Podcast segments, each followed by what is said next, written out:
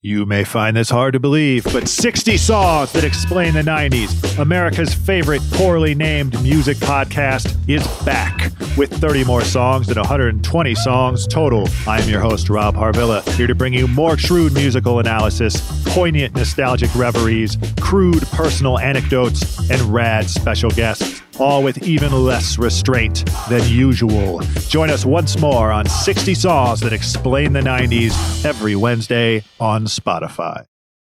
At Walt Disney World Resort, magic is found in spontaneity, the unplanned, the unexpected, an inside joke born in the Haunted Mansion queue, a surprise Stitch sighting in Tomorrowland, watching fireworks from your room. These memories aren't made from predetermined plans, but manifested from simply being present and together in the most magical place. Find your moment at Walt Disney World Resort.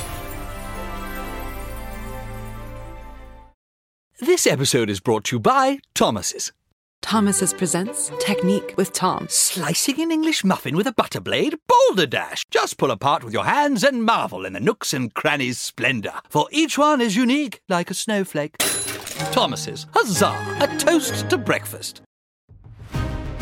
Hello, and welcome into the Ringerverse, your Nexus podcast feed for all things fandom. I am Ben Lindbergh, a senior editor at The Ringer, and I am forming one point of a Triforce today because I am joined once again by Ringer senior staff writer Justin Charity and Ringer deputy art lead Matt James. Hello, guys. Ben, hello. Hello. Happy to be back. Thanks for putting down your Purah pads and rejoining me. I appreciate it. We have gathered today to discuss Nintendo's The Legend of Zelda Tears of the Kingdom. But Ben, the real Ringerverse heads are saying, didn't the three of you already discuss Tears of the Kingdom? So we did. Great memory. But a game this massive demands multiple podcasts. So we have cast recall or exploited a duplication glitch or reassembled the sages for a second episode that will dive even deeper into Tears of the Kingdom than we could a few days after getting the game. Last time we talked, we were weaklings or weak links with a handful of hearts who got winded climbing small walls. Now we can climb mountains and bokoblins cower at our approach. So we have much to discuss. Tears of the Kingdom has been out for almost three weeks. We have seen much more of it. And so we're also going to talk about much more of it, which means you can expect some light story spoilers, I would say. But look, it's a Zelda game. So on a plot level, it's almost pre spoiled. You kind of know from the beginning how it's going to go.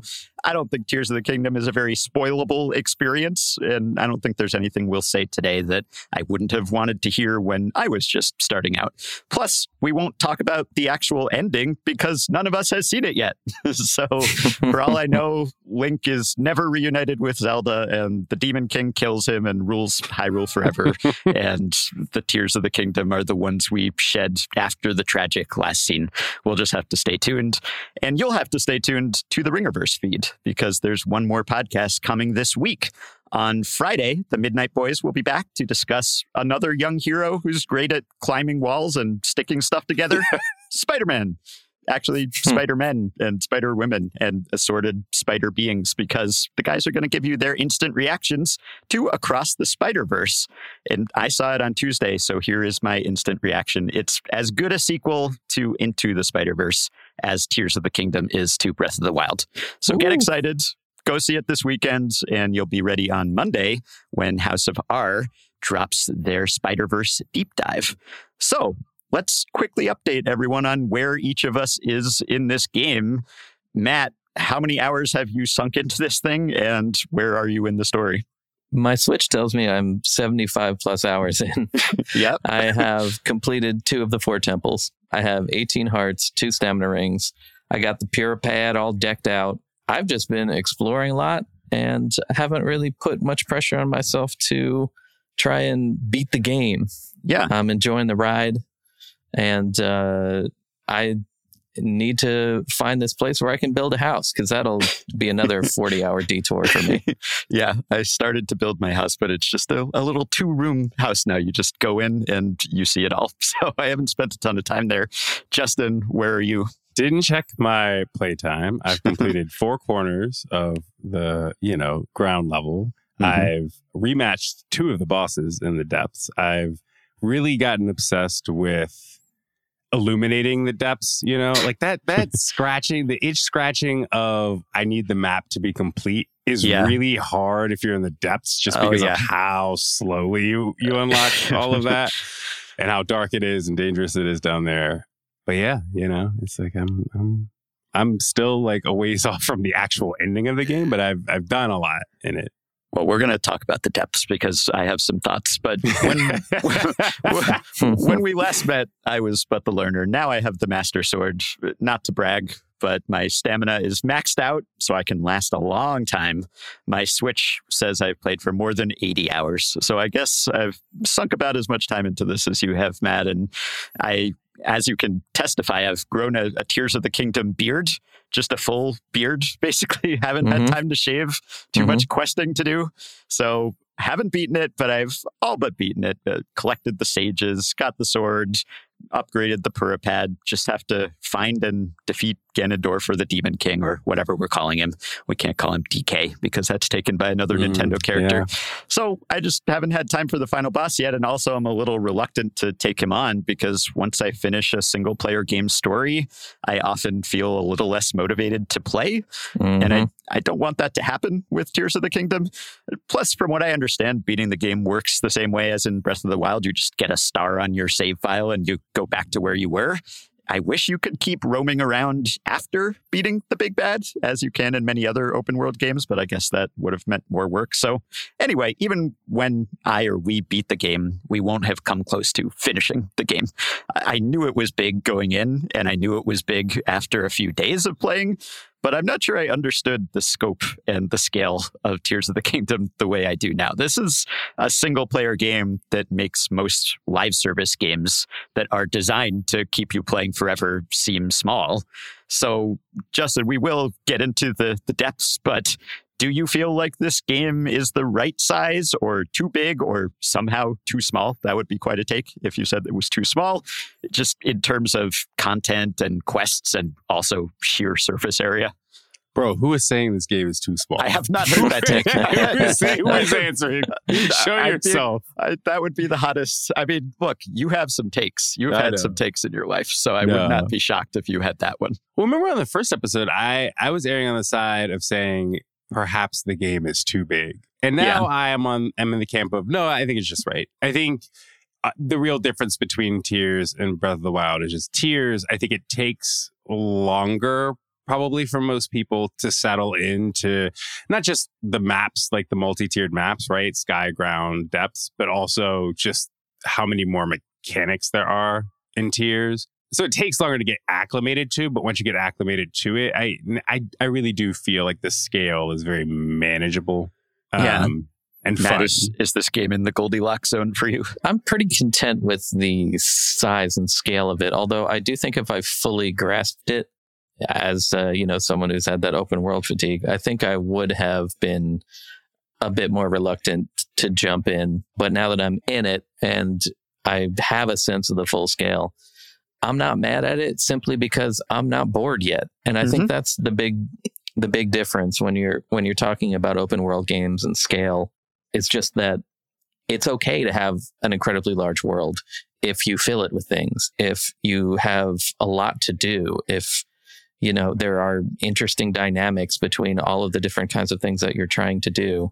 Whereas a lot of open world games are just you have side quests, you have main quests, you have three different kinds of dots on the map, and 40 hours in, you're ready to be done with it. You know, Mhm. it's just a testament to the fact that this game is incredibly well designed and incredibly well made. That something of this scale is not instantly off putting to me. Yeah, I unlocked the surface map as quickly as I could, but unlocking the map is very different from actually feeling like you've seen everything. I think Mhm. I've I've done about half of the shrines. There are apparently 152 this time. I Mm. don't know how I've missed half of them because every time I see one, I make a point of of completing it, and yet I just haven't come across a lot of them. I've obviously found a fraction of the Korok seeds. I have dozens of open quests. I'm not a completionist, and this game, as you were saying, it just it doesn't make me feel any pressure to be. I think you can kind of distinguish between types of open world games based on whether there's a completion percentage in the menu that yeah. you can see tick up tenth of a percent by tenth of a percent. And Zelda games don't do that. So there are a thousand Korok seeds, but I think that's less because they want you to feel like you got to catch them all than so that there will just be enough for you to come across them fairly frequently on this huge map. But I'm very aware that there are lots of things in the game that I just haven't done, even though I've spent way longer with this game than I do with most. I haven't been on a horse once somehow. I don't know about you guys, whether you're you're big equestrians in Zelda or not, but, nah. but there's a there's a whole horse system, as there was in Breath of the Wild. Have not been on the back of a horse once. I've been collecting bubble gems from bubble frogs in the caves, feeling bad about killing them every time I do and I don't know what to do. they seem very nice. Yeah. They do, right? They're just there underground, minding their own business, and then you shoot them and you kill them, and then they morph into a, a bunny and run away. But they leave behind these bubble gems, and I don't know what to do with them. I'm sure there's someone you talk to and some quest you complete, and I could look it up easily, but I just I haven't encountered that. So I I keep coming across headlines about quest lines or outfits or tactics that I have missed entirely. For instance, there are cherry blossoms that tell you where the caves in an area are.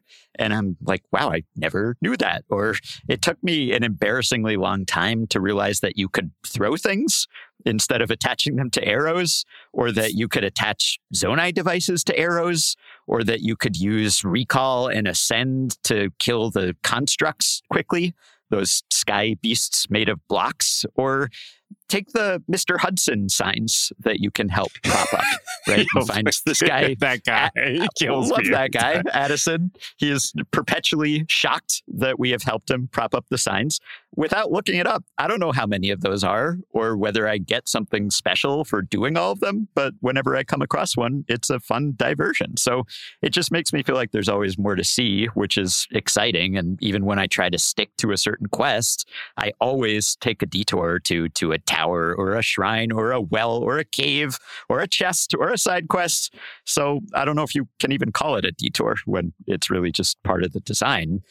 What about the abilities, though? Because I wouldn't say spatial reasoning is my strength. So the beginning of the game was a challenge. And Matt, I think you were in sort of the same boat with your resistance to crafting that you had to overcome. So do you feel like your brain has rewired itself as you have played? Have you learned to play the game? Absolutely. And uh, speaking of the horses specifically, the reason I'm not using the horses is because I can't attach a beam emitter to it. I can't attach like let me fuse to my horse, or I'm not going to use my horse. Are you like, one of the people on TikTok who is constructing incredible machines that make me feel bad about myself? No, but I am constructing some interesting machines that are uh, inefficient I would say, okay. but but creative. But yeah, I just want to talk about the horse thing because they keep trying to make you use your horse and they're like, oh, you got a new saddle. Uh, yeah.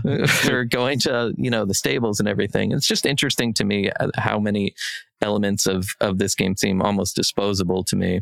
Mm-hmm. And, and, and, and most of the time it's because of the, you know, rewards you get for doing something, right? So there's no real impetus for me to deck out all my horses, get the tightest, best, most stamina abled horse. Mm-hmm. Um, there's no motivation for that. But at yeah. the same time, like every time I see that guy trying to keep his sign up, I'm going to help that guy out, even yes. though he's going to give me like 20 bucks in a meal. Right. Whereas every time I see like a Korok who's like, I got to get to my friend, I'm like, oh, I ain't got time for that. Yeah. No Although, Good luck. Those can be very frustrating at times when you have to get the Korok who's separated from his friend like up or down and they fall and they roll. But yeah, you got to do it. Those two things take the same amount of time, helping the Korok find his friend and propping the sign up. It's pretty right. pretty much the same in terms of in like time commitment, and yet obviously the the Korok seeds is, is a better reward than 20 bucks in a meal but for some reason like that's just the way i'm playing this game like mm-hmm. and there yeah. are so many things like that but regarding the crafting yeah i don't have a problem with the crafting at all in this game it's just mm-hmm. gotten more and more fun and I feel like I don't need to craft food as much as in previous games, which was a big turnoff for me, crafting the food. Mm-hmm. And like I said in the previous podcast, the crafting of the weapons is actually empowering because of the customization you have. It doesn't feel like a chore. You're not just rebuilding something constantly. You're you're building for whatever con- like scenario you're in at the moment. Mm-hmm. So yeah, it's it's given me a whole new life on on crafting games. Yeah. And I am pretty positive that the second I turn on any other game that has crafting, I'm going to give it a shot, and it's going to feel tiresome again. Yeah, well, Matt, can I connect that point actually that you made about both the horses and the crafting? Because to me, I, this kind of goes back to one thing we talked about in the first episode about Tears, right? Which is like, it, it's one thing for this game to be huge and to have all of these mechanics, these these gameplay elements, but there's a sort of tension in the fact that it's also all the new stuff is built on top of an old infrastructure that had entirely different abilities in mind. So the horse thing to me is such an example of that, right? Where it's sort of the game it's like Breath of the Wild had horses. That's why this game has horses. But then mm-hmm. this game also gives you a a B2 stealth bomber. And in a game right. that gives you a B2 stealth bomber, you're just not going to really have that much of a reason to want to ride a horse. You know what mm-hmm. I mean? Mm-hmm. I think yeah. that ends up being the issue. Yeah, and I've got dozens and dozens of save points now, so wherever I want to go, I can travel there pretty quickly. I always feel bad for the designer who you know spent months or years of their life like crafting this system painstakingly and it's like yeah i just i never use that. I mean yeah. hopefully it's it's ported over from breath of the wild and it wasn't much extra work. And also 10 million people bought this game in the first three days so even if some percentage don't use something mm-hmm. some large percentage will and many people will enjoy it. But it's, it's not too late for like a this, patch. Yeah. we can we can we can patch it so that we can put rockets on horse butts. Right. I will get on a horse if i can put a rocket on it that'll open up a, a, whole new genre of TikTok so we can give the Koroks a break. But I, I don't use the auto build ability much. I still find Ultra Hand a bit cumbersome, but I've gotten uh, used to it, at least mentally. And I, I've gotten accustomed to it enough that I now fantasize about using it in real life. So, you know, when you you play a lot of Grand Theft Auto and then you walk around and just wish you could carjack. Is that just me? I don't know. But the other day, my daughter's stroller was folded up and locked, and I couldn't unfold it. And I was like, if I could just use Ultra Hand on this thing, I could just rotate this wheel. This would be a cinch. And there's a, a, building a block away that has this flat metal rectangle just jutting out of the facade. And I always think about ascending when I walk under it. And then I'm disappointed that I can't. And ascend is the best ability. Oh I'm my God. Just it's so say, gratifying every time I ascend. ability, right? Like Ultra Hand. Ultra Hand and Fuse get all the attention. Yeah. They get all the the sexy videos, but no, Ascend. Ascend That's is why. great, right? I, I need like, I need Ascend in my social life. You know, it only works on on cave roofs, but w- when you're in a cave or a well, it's so nice to get back to the surface that way, which is why it's there. It was basically a cheat code that the developers mm. used during testing to save themselves time, and then they thought, why don't we put this in the game? Which I can't imagine how much more complicated that made the design of every level, knowing that people could just yeah. float through the roof. It's but, so great gratifying. I wish so you did like a little peace animation that you just. yes, I, yeah, yeah, that'd be tight. It, it, it like forces you to think vertically, and it very regularly makes me feel dumb, but in a good way because I'll be wandering around a room not knowing where to go and getting frustrated about being stuck. And then it will suddenly dawn on me for the 50th time that I can just go up and that that's what I was supposed to do all along. So I'm still, again, struggling with the spatial aspects. But yeah, uh, it's sort of wild when you get to when you get to like an area where they've specifically designed that you're supposed to use ascend in an area to solve yeah. a puzzle, mm-hmm. you feel like, oh my god, like you guys know about that? Like yeah. I thought this was my secret like thing. Like you know, it feels like they're not supposed to know that we do that yeah. somehow. Yeah. So we mostly raved about the game last time. We've mostly raved about it this time.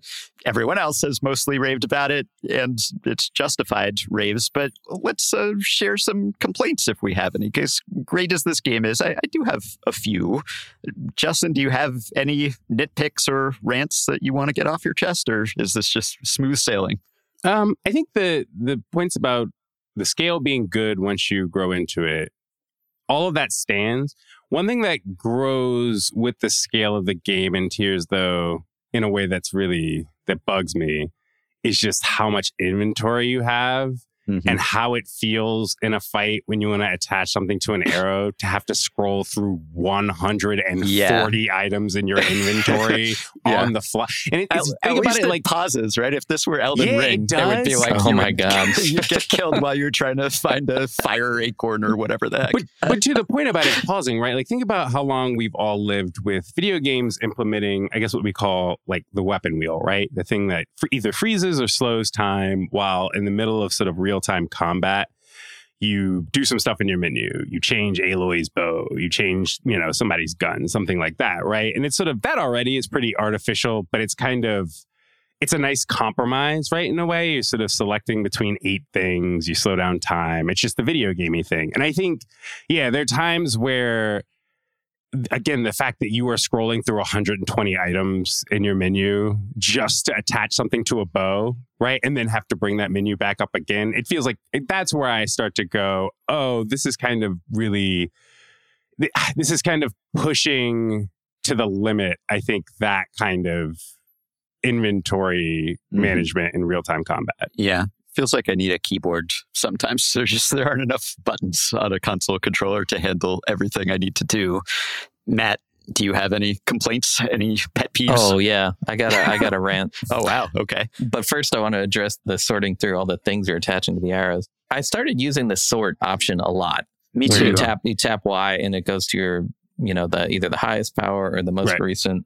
And if they didn't have that, it would be so unbearably cumbersome. That Mhm. one Yeah. feature is so useful. Am I wrong though, or does it not stay the way that you sort it? You have to keep resorting it, or at least it feels like that That's to the issue I've had, right? Yeah. Is, is the instability of it. me. Mhm. Yeah, yeah, it definitely is a little. It, it could definitely be worse though. but my big rant is it's basically the weapon wheel, right? Mhm. Okay, so if you're playing the game on your D-pad, the right direction is your weapon, which depending on which weapon you're currently wielding, if it's a bow, it'll be your bow. If it's your whatever's in your hand, it'll be whatever's in your hand. And then up on the D-pad is your items, and then left on the D-pad is your shield. And then down on the D-pad calls your horse.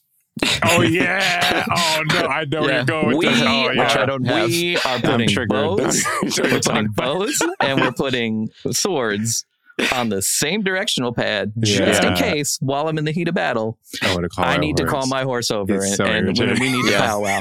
Horses Why are is not this- D-pad worthy. Yeah. Why is this like this? Put the bows on down, and then take the call horse function and throw it on the L1 wheel. I don't need map to be an option in the L1 wheel when Yeah. the but the, when the minus button calls the map up. Hmm. So throw the horse call onto that L1 wheel and give me my own directional pad for the bows. Like in the heat of battle, when you're like swinging your sword and you need to get a bow out, but your bow broke, you have to like feign like you're pulling your bow out just to be able to then select a new bow. It just gets so messy in battle when you're switching between your bow and your primary weapon. And It, it, if your all horse was that- torrent, if it was torrent though, it- we could talk, right? uh huh, uh huh. Or if I could have a beam emitter on that horse, we could also talk. But there's no beam emitter on my horse, and I'm just whistling in the middle of battle when I could Yeah. be pulling a bow out. It's dumb. This is my biggest complaint Yeah. with the game. The 2 I'm sorry to primary weapon systems are on the same directional button. because I don't have a horse, stupid. the, the whistle is just a taunt now, basically. Yeah. It's just a taunt button, like in Super Smash Brothers. But Uh-huh. yeah, I, I feel you. I remapped the jump button just because I always get confused just switching from Switch to another system, but more customizability might be better. I have three things, none of which has stopped me from loving and playing the heck out of this game, but I don't love the sky to depths ratio. So Mm-hmm. before the game came out, the marketing emphasis was all on the sky. Yeah. So maybe this was uh, partly my expectations coming in. The biggest surprise for me has been how huge the depths are. The map is like an iceberg. What you see on the surface is only a fraction of the whole. And I was shocked that the depths were as big as the surface. I thought this was going to be just a, a self contained little area. And I thought, like, when I unlocked one little area and lit the Lightroot, I was like, oh, okay, this is like a large part of the map. Yeah. and, and, then I zoomed out it's and it was just like, no, not at all. It, I mean, it's like the Dark World and A Link to the Past, but I'd say that although there's an emphasis on verticality in this game, the sky and the surface and the depths could be a bit better integrated in that there are long stretches of the game where I've stayed on the surface. If you include caves and wells, I like caves and wells, no problem with those. The thing is, though, that I just I don't really like it down in the depths. And if you guys are, are pro depths and want to oh, defend the depths, depths, please, okay, good. Yeah. Because I, I comped it to the Dark World in A Link to the Past, but it looks more like the Upside Down from Stranger Things with the scary floaty stuff everywhere. It's not a pleasant place. It's kind of drab and monotonous design wise. Losing hearts to gloom is annoying. You either have to keep placing light sources or you end up traipsing around in the dark and getting lost. So I unlocked the surface map as quickly as I could, but I haven't even come close to the depths because I just I don't want to spend that much time there. So I go down there when I have to, but I haven't done a whole lot of roaming around just for fun. So give me the pro depths position, please. So I think this actually relates back to your ad read at the top of this um, this this episode for talking about Spider Verse on mm-hmm. the Ringerverse feed, right? Because it's like my wife and I joke about this all the time. We joked about this in Breath of the Wild about how, oh yeah, this this game has turned Link into Spider Man, and that's like a weirdly good idea, right? He's just Spider Man. He sticks to everything. He he will rarely fall off of anything unless it's raining, right? He can right. climb any surface, and so once you get two or more stamina wheels, you really are just Spider Man. You can just crawl all over Hyrule, right? Mm-hmm. But part of what that means, I think, in certainly playing a sequel that's you know largely modeled like physically off of Breath of the Wild is you get really good at all of that kind of climbing stuff. And then that kind of risks trivializing exploration, right? Like I definitely felt like in the first 10 hours of Tears, I, I had down pat how to get around, how to overcome the environment just based on the muscle memory of Breath of the Wild, where it took a while to sort of like build my sense of like what are the optimal ways to get over certain kinds of peaks or certain heights in Zelda, right? And I think that like the depths are interesting because they just don't work the same way. Like get, yeah. getting around, getting from yeah, one checkpoint to, to climb up on anything and, right, and just exactly. glide to where you want to go. And even and even the parts that are high walls, you know, like high slopes that you could crawl, sometimes they're just way too high. Sometimes mm-hmm. even if you do go into it with a lot of stamina, you're gonna find that like you just have to. Uh, that's where stuff like ascend is actually really helpful, right? I I I think to me of three sections the depths just has the highest challenge in terms of sort of acknowledging that you probably have a lot of experience with all of that Spider-Man stuff in mm-hmm. Breath of the Wild and saying, okay, we're going to remix this a bit and make you have to sort of think of different ways to get around and overcome this environment. Just because, again, right. it's like the slopes are very different. The fact that you have to avoid gloom is different. The fact that you have to illuminate, you have to, you kind of have to ration out like what parts are worth illuminating and not. Like, I, yeah. I don't know. It's, yeah. it's a nice remix, I think, of the exploration it's definitely different. I mean, it's it certainly sets itself apart. It's not just sort of a, a, reskinned surface, so it's a different gameplay style. It's a different look. Although a lot of the things that I like about traversing the surface are just really hard to do, as you said, in the depths, and I just don't enjoy it as much. So it makes me appreciate being on the surface, like out in the open air where there's nice grass and sun and views. And I guess it's good thematically that I feel relieved when I return to the surface. But I don't know. I just, I don't want to spend as much time there. If it were sort of just you go down every now and then, which is all you have to do, right? Mm-hmm. So it's it's been fine there. It's just that I haven't really wanted to go beyond the minimum or much beyond the minimum. It, maybe it's a me problem. Maybe there are people who are like, get rid of the surface. I love the depths. Just give me more depths. Mm-hmm. But I'm surprised that it's as big as it is. And I don't know that it's necessary for it to be as big as it is. But again, it's not really a detriment because you can just kind of leave it alone if you want to. I think for me, the only the only, like I appreciate that they are taking away your your field division under there. Like the like when you're on the top side, you can see everything for for miles or as far as the eye can see and that's mm-hmm. gratifying and everything i do appreciate that they take that away from you down there and it becomes disorienting and it becomes a different dynamic i think my only issue with the depths is simply that the environments down there don't fluctuate that much in terms right. of feel That's and fair. design. And That's that, that I think is really the big criticism that I have.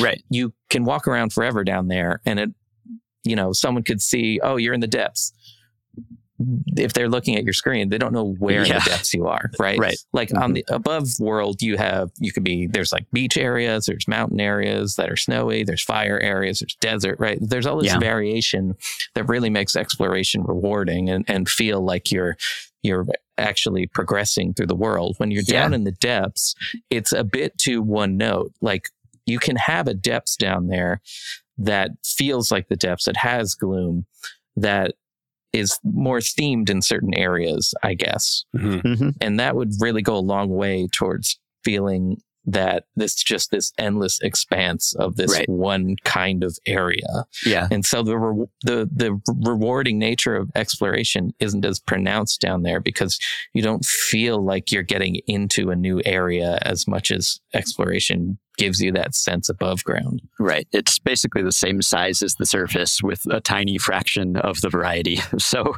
that's my main quibble with it. My second mini complaint is story related not the story itself, but the way that it's told. You learn a lot of it via optional cutscenes you unlock by exploring the geoglyphs that are spread around the map, which is fine. I like finding those. The weird thing is that the cutscenes are tied to certain geoglyphs instead of being unlocked in chronological order. So you end up seeing the story all out of sequence and having to figure out what happened when, which is weird. The other issue is that each time you clear a temple and find a sage, you have to watch an almost identical cutscene about the imprisoning war mm-hmm. and the unsuccessful battle against Ganondorf. So instead of being excited to see what comes next after I beat a boss or to learn something new about the lore, I'm like, here we go again. We're just going to see that same confrontation. So it's strangely repetitive, I would say, as each sage finds out about the past sage and learns about their legacy and their mission. So I don't know why it's organized exactly that way. You know, Breath of the Wild was sort of similar, where you'd have these snapshots and you could trigger these cutscenes if you wanted to, and you didn't really have to. And I guess that goes along with just the loosely structured open world nature of the game. You don't know where anyone's going to go and what they're going to want to do. So you can't make everything mandatory and linear. But I'm not sure why you unlock the cutscenes in a just uncertain sequence based on when you find the geoglyphs. Did you guys notice this? Did this bother you at all? It, it bothered me because I found all the geoglyphs in a particularly random order. Yeah, like it wasn't it wasn't even close to chronological, right? And in fact, I think you'd be hard pressed to have unlocked them in uh, a less ideal order than I've I'm like sitting there, like you can obviously you can rewatch the cutscenes once mm-hmm. you unlock them, but I was sitting there like, oh man, I just I mean, this happened, but but that happened, and I was like, right. and then this, happened, you know, yeah, like, I don't know what the upside. I've never tried. Is. I've never like, struggled to piece together a Zelda story before, and no. that's not necessarily a bad thing this time around. Like, good for you. You have a story that someone could potentially get confused about. That feels yeah. like a first for, for the Zelda franchise. Right. Yeah.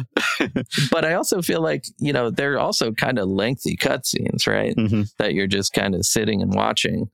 And I kind of, uh, I kind of had a thought at one point. I, I've noticed a lot of games recently when they have a lot of story to tell, rather than dropping a cutscene, uh, if something has taken place in the past, you'll see a lot of games now doing the thing where like you see like a projection of something that happened in a place and you're walking around while the previous projections of events are sort of right, in the yeah. environment that you're in.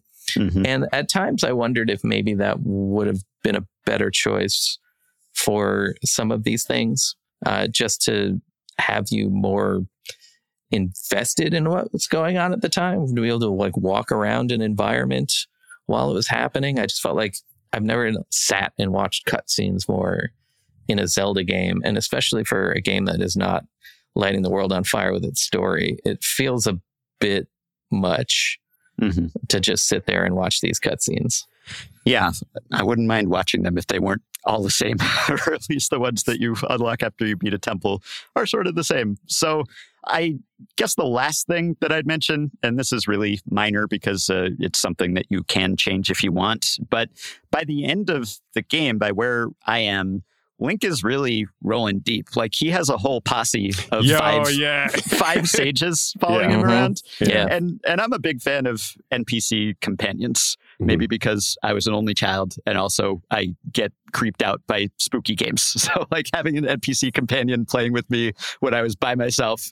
Maybe this sounds sad. I did have friends, but I didn't always get to play video games with friends. And so I like having AI company there. But five at once is a little much. Uh, granted, you can toggle them on or off, but I'm torn because on the one hand, I want the help, and yeah. on the other hand, you need the, the distractions. Yeah, the screen yeah. gets kind of cluttered. Like whenever I have a fight now, there is many AI force ghosts running around as there are enemies, and sometimes I find myself just sitting back and and letting my allies fight for me. Yeah. Or I want to use a right. support power, but I don't see the sage I want or I confuse the Gerudo one for the Rito one and activate the wind power when I want the lightning power. So at first I thought it would only let you use one at a time. And then you would just choose your favorite or the one that made the most sense for that situation. But no, you can use all five. So maybe I just need to learn to limit myself. Again, the game doesn't force this on you, but it does give you some incentive to do it. And yet, when I do it, I feel like it backfires. Can we in this because that's a lot to unpack? Can this be the section where we talk about just the merits of your your NPC companions? Yes, please. Like in combat too, because I have this is where I really have some thoughts.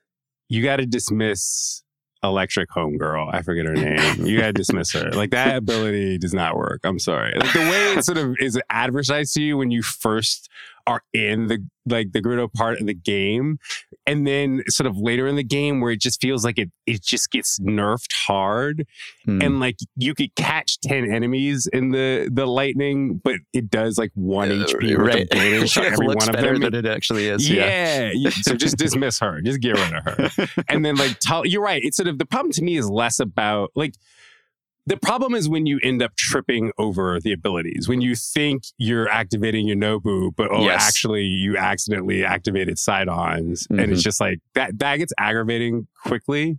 But you're right. It's like I don't know what the, I I do like.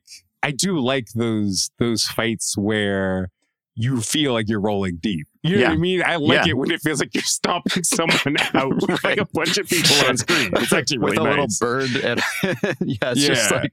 and Tulin, you want to get rid of Tulin because wind is not helpful, but then he crits so much. He hits so many crits on uh-huh. people Plus, for navigate for like traversal purposes, to have that like. Yes. Right. Yeah, does that, does that still happen if he's dismissed?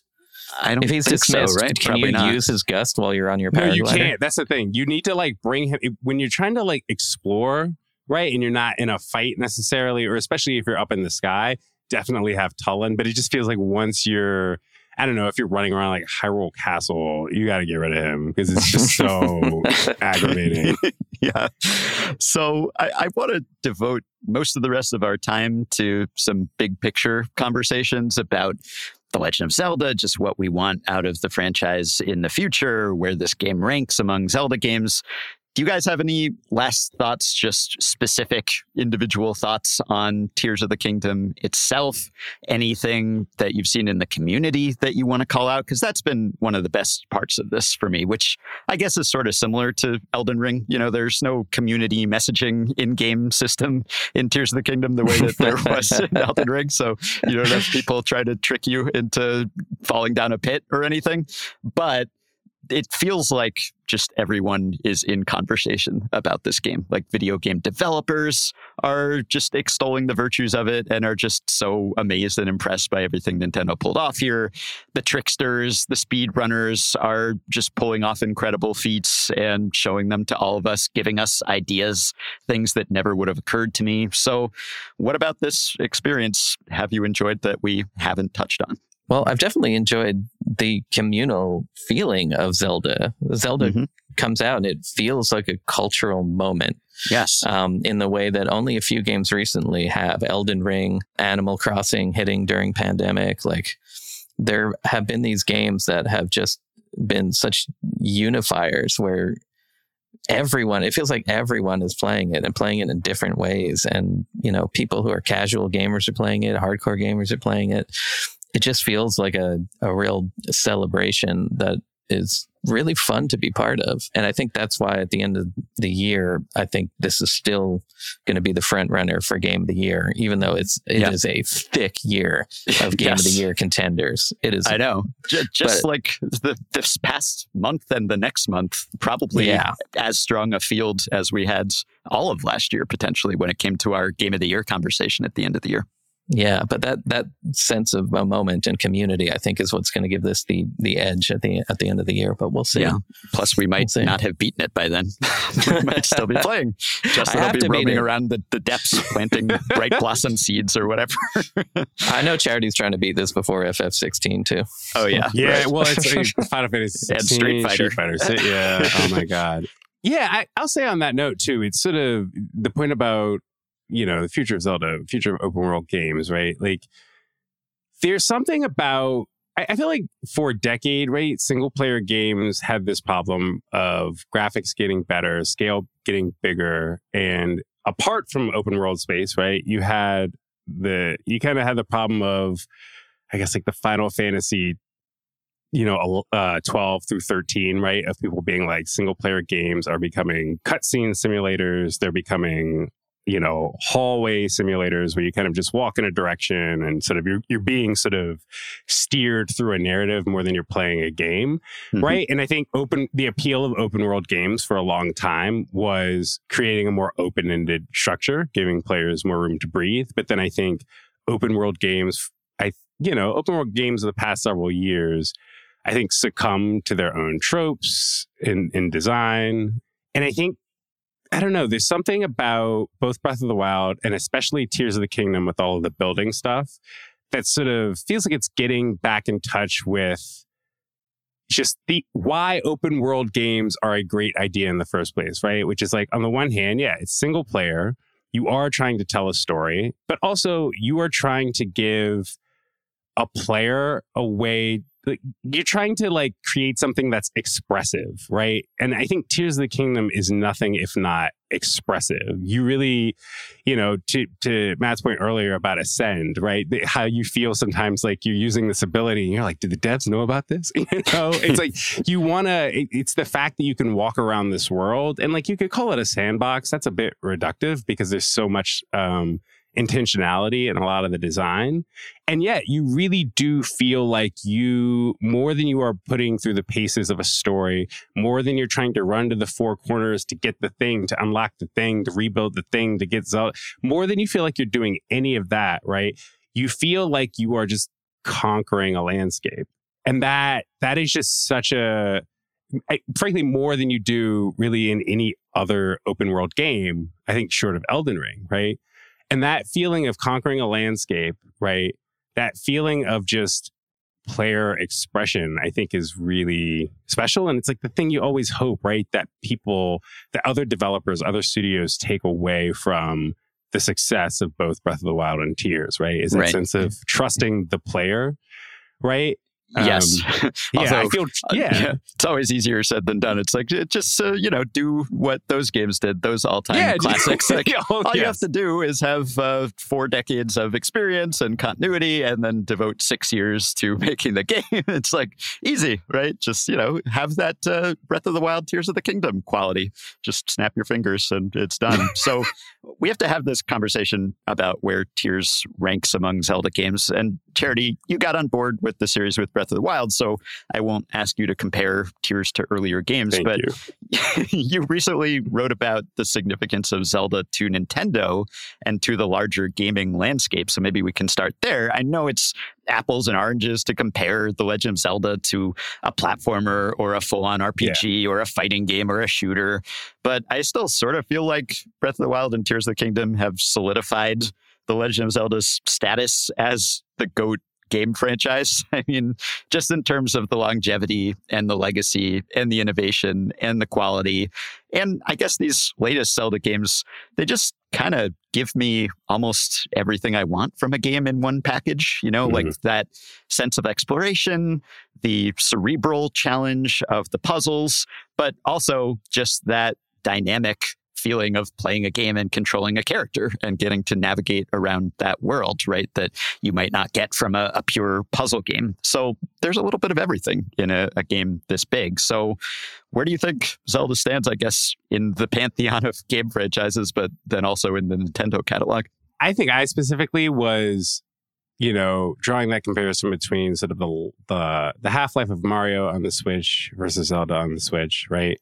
And I don't know in in the greater pantheon though of of like long running long running video game series. Yeah, I don't know. I mean, it's it, like you don't need me to tell you that that Zelda's up there. I don't know that it's necessarily you're you're positing it as the goat. You're positing it as the number one video yeah. game series, it's, right? It's clearly in the conversation, so that so to speak. But yeah, but. it's it's hard to think of something that's run for as long and as authoritatively and had so many different iterations of itself while a, a, lot of those iterations all being sort of like generation defining and successful in the same way.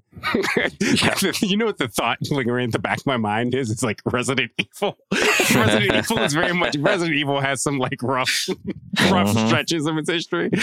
I, I'm certainly not comparing Resident Evil to Zelda, despite my my my love for Resident Evil. I don't know. Yeah, it's like it. It kind of speaks for itself as yeah. a as a series. Yeah, right? I mean, they, they really haven't whiffed on a game in the right. series since exactly. the literal second game in the series. Mm-hmm. Yeah, back on NES. Wait, do people consider Skyward Sword a whiff? Like, what? I don't think so. I mean, okay, yeah. When it came out, it got rave reviews, and then I think in retrospect, everyone was like, maybe we got a little ahead of ourselves on that one. But mm, but it like the old even Bioshock if it's, Infinite, right? But but even if it's like a you know standard sort of formulaic Zelda game. It's still really good. Yeah, I just played through that recently, and yeah. it's still definitely a very good game. Right. It's just, I think we have such high hopes for every Zelda game because the bar of quality is so high consistently. They just won't let a bad Zelda game happen, even though they know that it is, you know, aside from Mario, it's probably like their most treasured IP. And, you know, maybe mm-hmm. you're making the argument after this that it is. They're not going to let a bad Zelda drop. It's just no. not going to happen anymore. I think, though, that I do have a bit of a concern with like the future of the Zelda franchise. Yes, I, I want to talk about that. Before we move to that, can you give me because yeah, you, give you, you like where it fits in yeah, the where where would it fit just retrospectively? I mean, for me, I think we're talking top five all time. I, like mm-hmm. when I think of the best Zelda games, I'm thinking about the first one. I'm thinking about A Link to the Past, Wind Waker, Ocarina of Time. It is for me hands down better than Breath of the Wild. Like it's not even a debate for me. It's it's which is surprising because you know okay. Majora's Mask doesn't hold that weight with me as as much as Ocarina of Time, but I I really found that that this was one of the most memorable Zelda experiences. And uh, and you know it's not because of the story. It's it's because of this freedom, this in, this innovation in game design. Mm-hmm. Like outside of talking about this game as a Zelda game, like I think it's an achievement in game design on a broad sense, like in mm. a broad sense. Right. Yeah. My top five coming to Tears was probably pretty predictable in some order. A Link to the Past, Ocarina, Wind Waker, Breath of the Wild, and I think Oracle of Ages slash Seasons would have snuck into my top Those five, maybe. Really, really good one. So good. I, yeah. I, I really like the Link's Awakening remake on that was on good Switch too. as well. Yeah. Oracle of Ages slash Seasons, that was the first Zelda game or games that Hidemaro Fujibayashi, the director of, of Tears and Breath of the Wild, worked on. I guess Tears would probably displace those from my five, and maybe it's cheating to put them both in anyway because it's two games. But the thing is, if you're asking me to pick a desert island disc from this mm, franchise or mm-hmm. telling me I can only yeah. play one Zelda game for the rest of my life, it'd be Tears of the Kingdom because mm. I could wander around in the depths until a boat comes by and rescues me from the island, right? But I just get the most mileage out of it. When you take the quality and quantity into account, I think you could make the case for Tears at number one. But of course, Tears is building on many, many Zelda games and decades of previous Zelda development. So if you're asking me which game I have the warmest memories of, I think it's tough to top some of the ones I played and loved as a kid. And if you take innovation into account, can you displace the original or Ocarina, the first 3D one, or even the first open world one. Because if you, you think this is better than Breath of the Wild, it's still obviously building on the framework of Breath of the Wild. And though it has its own innovations, I think Breath of the Wild was probably more innovative just in the context of the series. So I guess it depends how you define it. But I think however you define it, it's got to be top five and potentially higher than that. And I will, uh, I will register just one. I will say that I, I, marginally prefer Breath of the Wild to Tears. I hmm. like them both a lot, but I think Breath of the Wild, I think it's just the, even though it's, you're right, it doesn't have stuff like the build mechanic, but I think that the, I don't know. I just felt like the just not as novel as being there the first time. Yeah, I don't know. Yeah. Well, it's not even that. I just thought like kind of the the boss temples and you know were tighter in Breath of the Wild. Mm. I kind of like the mix of abilities better. I miss Revali's Gale still. You know, like yeah, yeah. I don't know. So I'll be the one. I'll be the odd man out. That's a fair assessment. Yeah. I do think that the boss fights and, and temples aren't as strong in Tears of the Kingdom. But for me, as someone who is more into the exploration yeah. of of, sure. of, of the franchise, I could so it's very understandable to me that people have split opinions on which mm-hmm. of the two are is better. Although yeah. the Zora in this one is good. I, I really liked all of that. Like the Zora section of Tears of the Kingdom was really nice, I thought.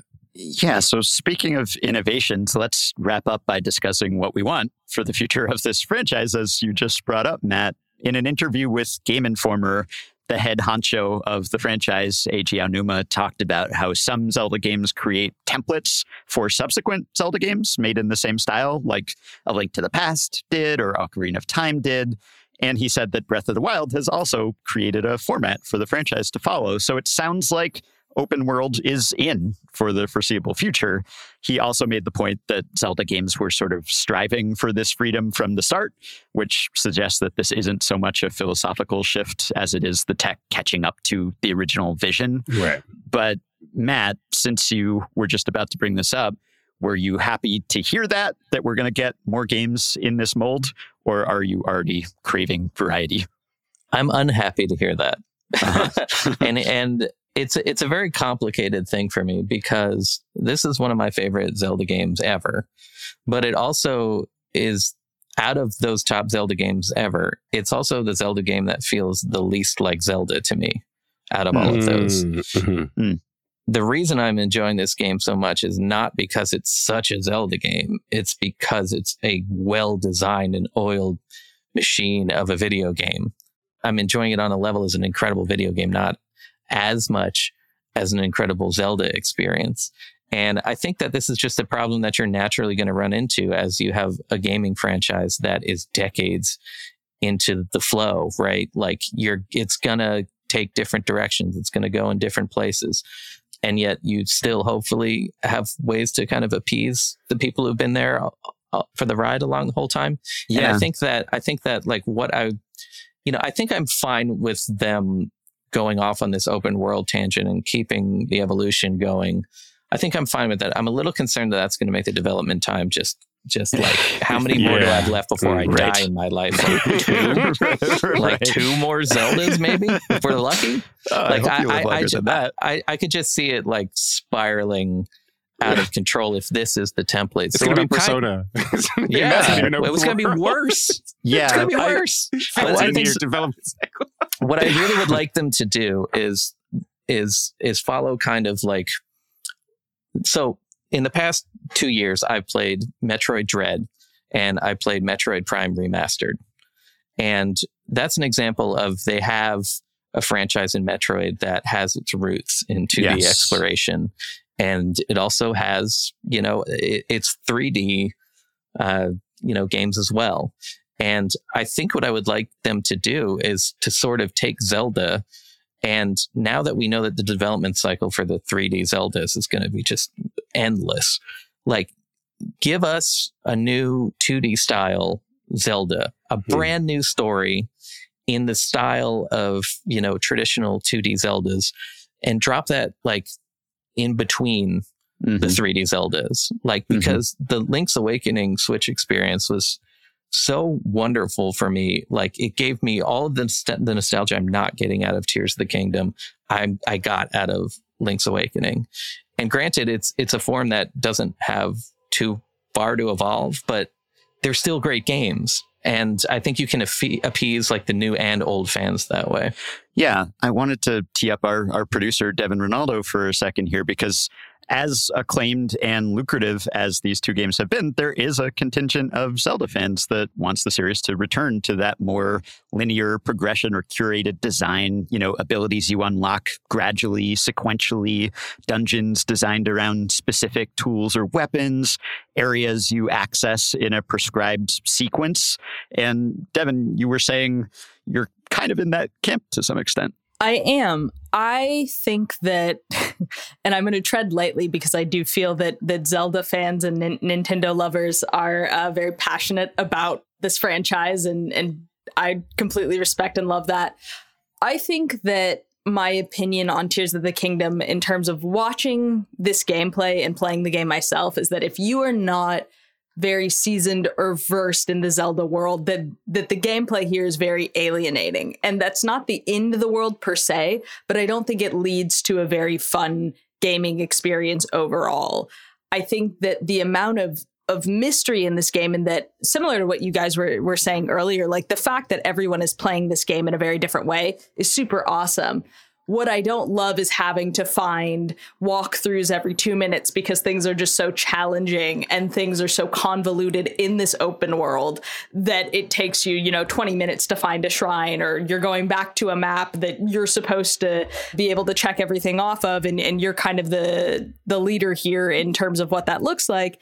I think it gets confusing very quickly. I had a friend say it feels like I need a, a, background or a degree in engineering to play this game. And I think when you've gone that far, something something isn't quite adding up. I do think that in terms of Zelda games, I would say, and and I think this is just a result of like the Switch is the dominant gaming console right now. The gameplay that you obviously get on Breath of the Wild and Tears of the Kingdom are probably vastly different than what you're going to get on Wii or GameCube or NES. But I don't think that it, it is a very beginner friendly game. I would argue that Tears of the Kingdom, more than Breath of the Wild, is very unbeginner friendly. And I think the thing that Matt was saying, you know, when you when you talking about the community of this game and you're seeing so many people rally around it, the last thing you want to do is be the person that's not playing the game. Then you try to play the game and it's just too difficult to really like grasp.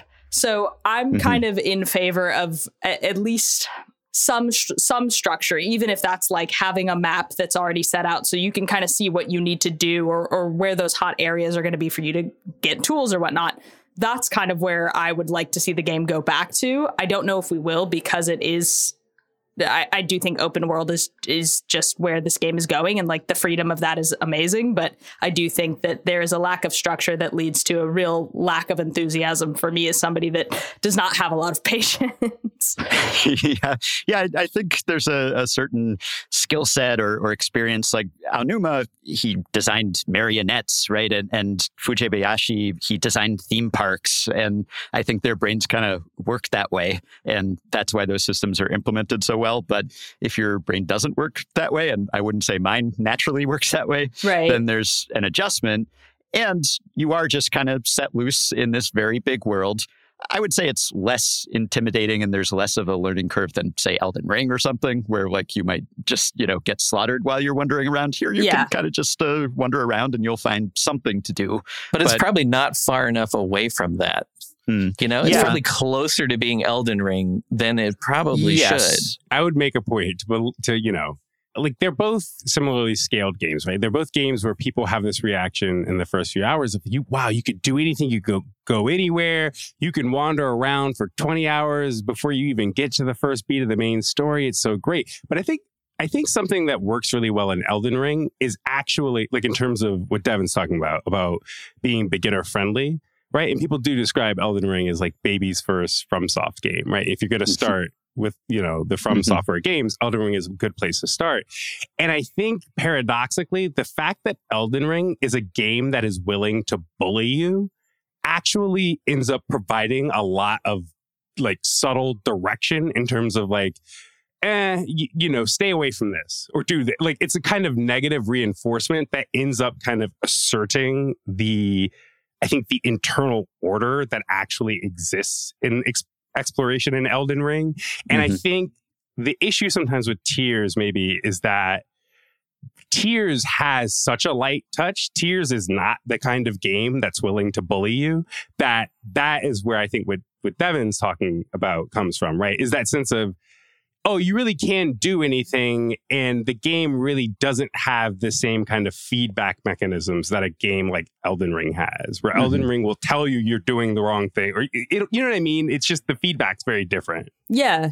Which I think is so essential. I was thinking back to that that first section before you even drop down when you're just kind of in the the sky world and this is before I even kind of got the master sword or anything that would actually help me. And I approached one of the thinking it was a shrine trying to get to the third shrine that you need to to clear to get to the temple where Zelda is.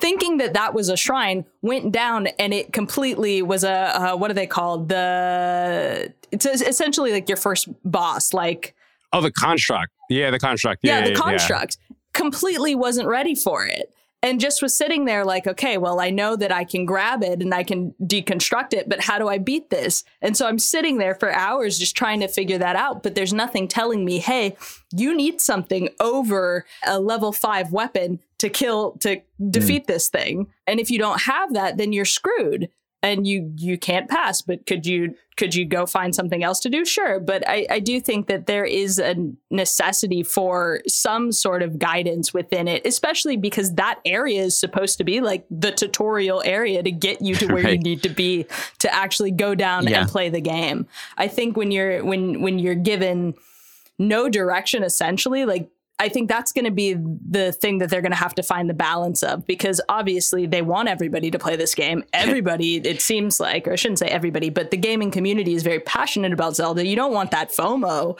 But if you're not used to playing this or you haven't really played games like this or you're just tapping into Zelda, it, it, I think that learning curve is a bit steeper than I don't think there's be. a Zelda that's a worse entry point than than this one.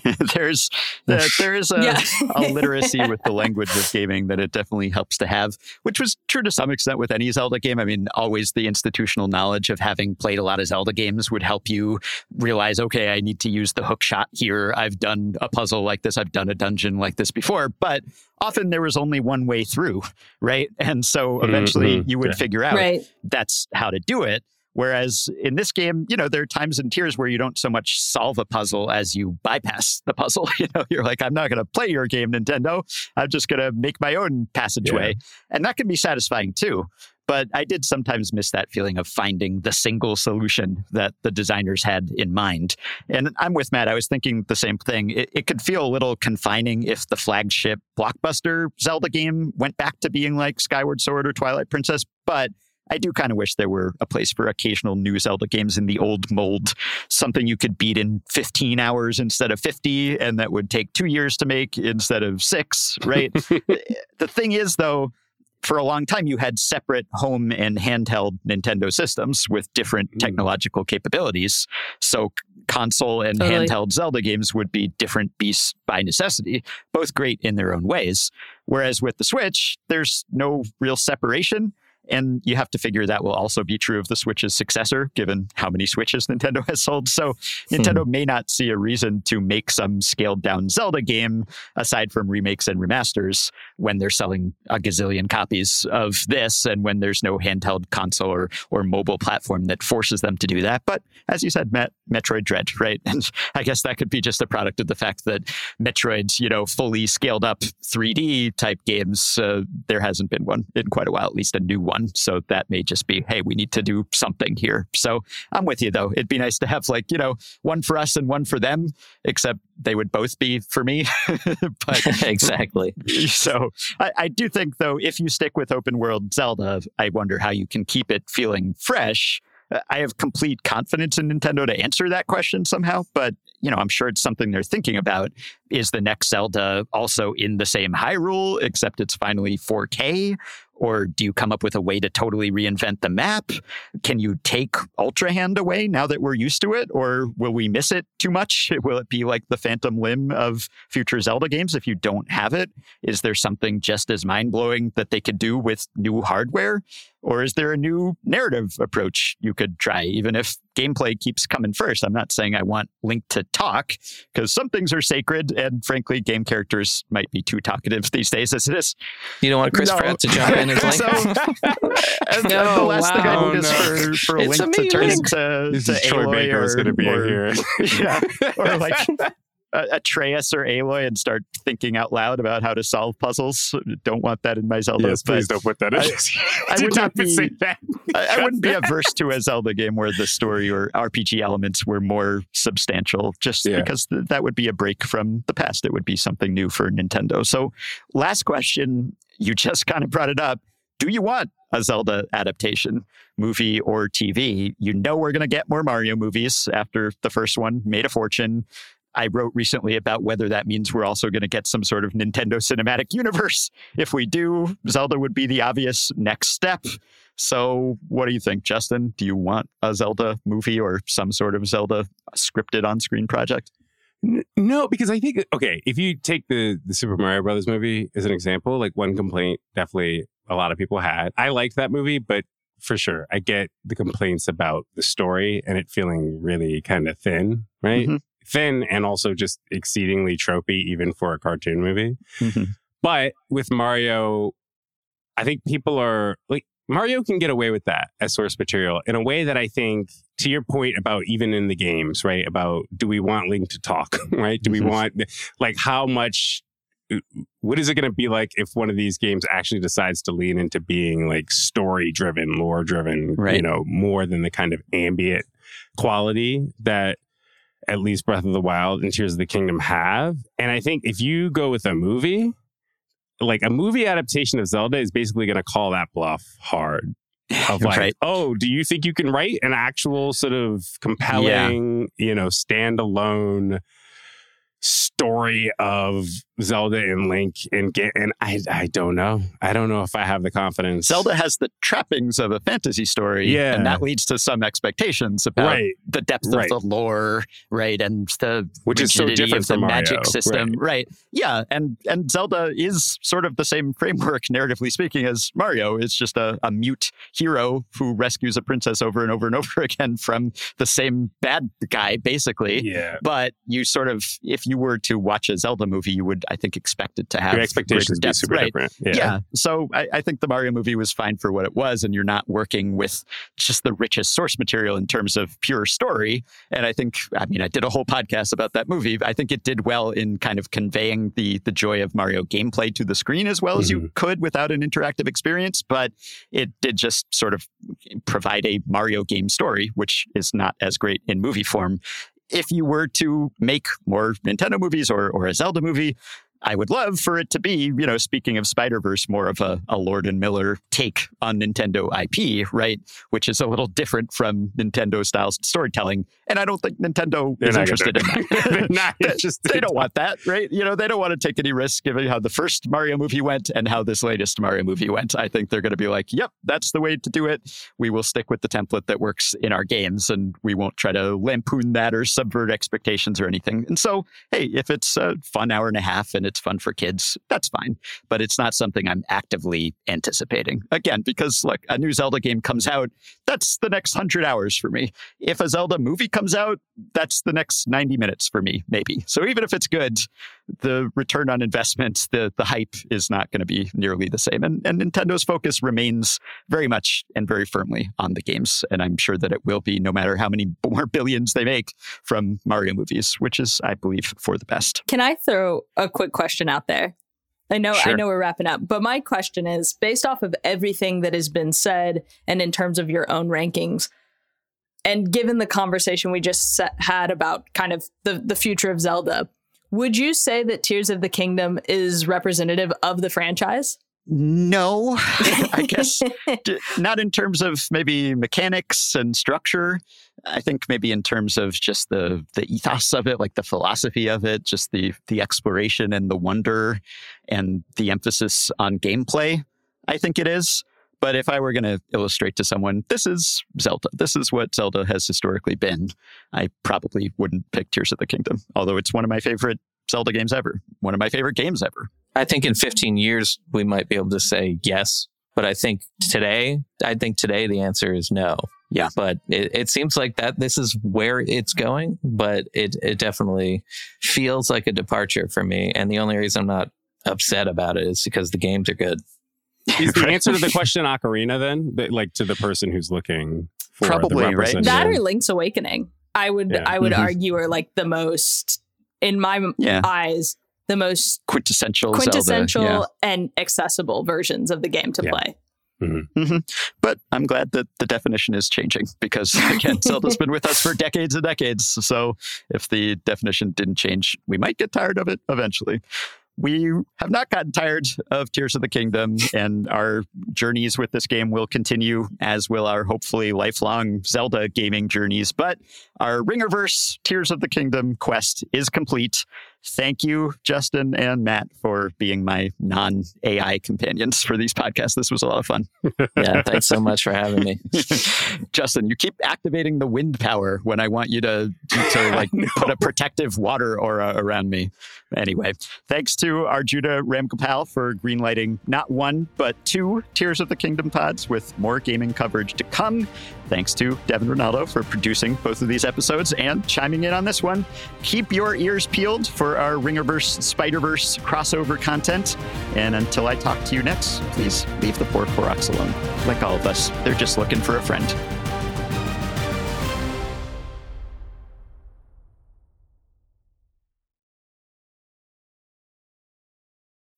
This episode is brought to you by State Farm. You might say all kinds of stuff when things go wrong, but these are the words you really need to remember. Like a good neighbor, State Farm is there. They've got options to fit your unique insurance needs, meaning you can talk to your agent to choose the coverage you need, have coverage options to protect the things you value most. File a claim right on the State Farm mobile app and even reach a real person when you need to talk to someone. Like a good neighbor, State Farm is there.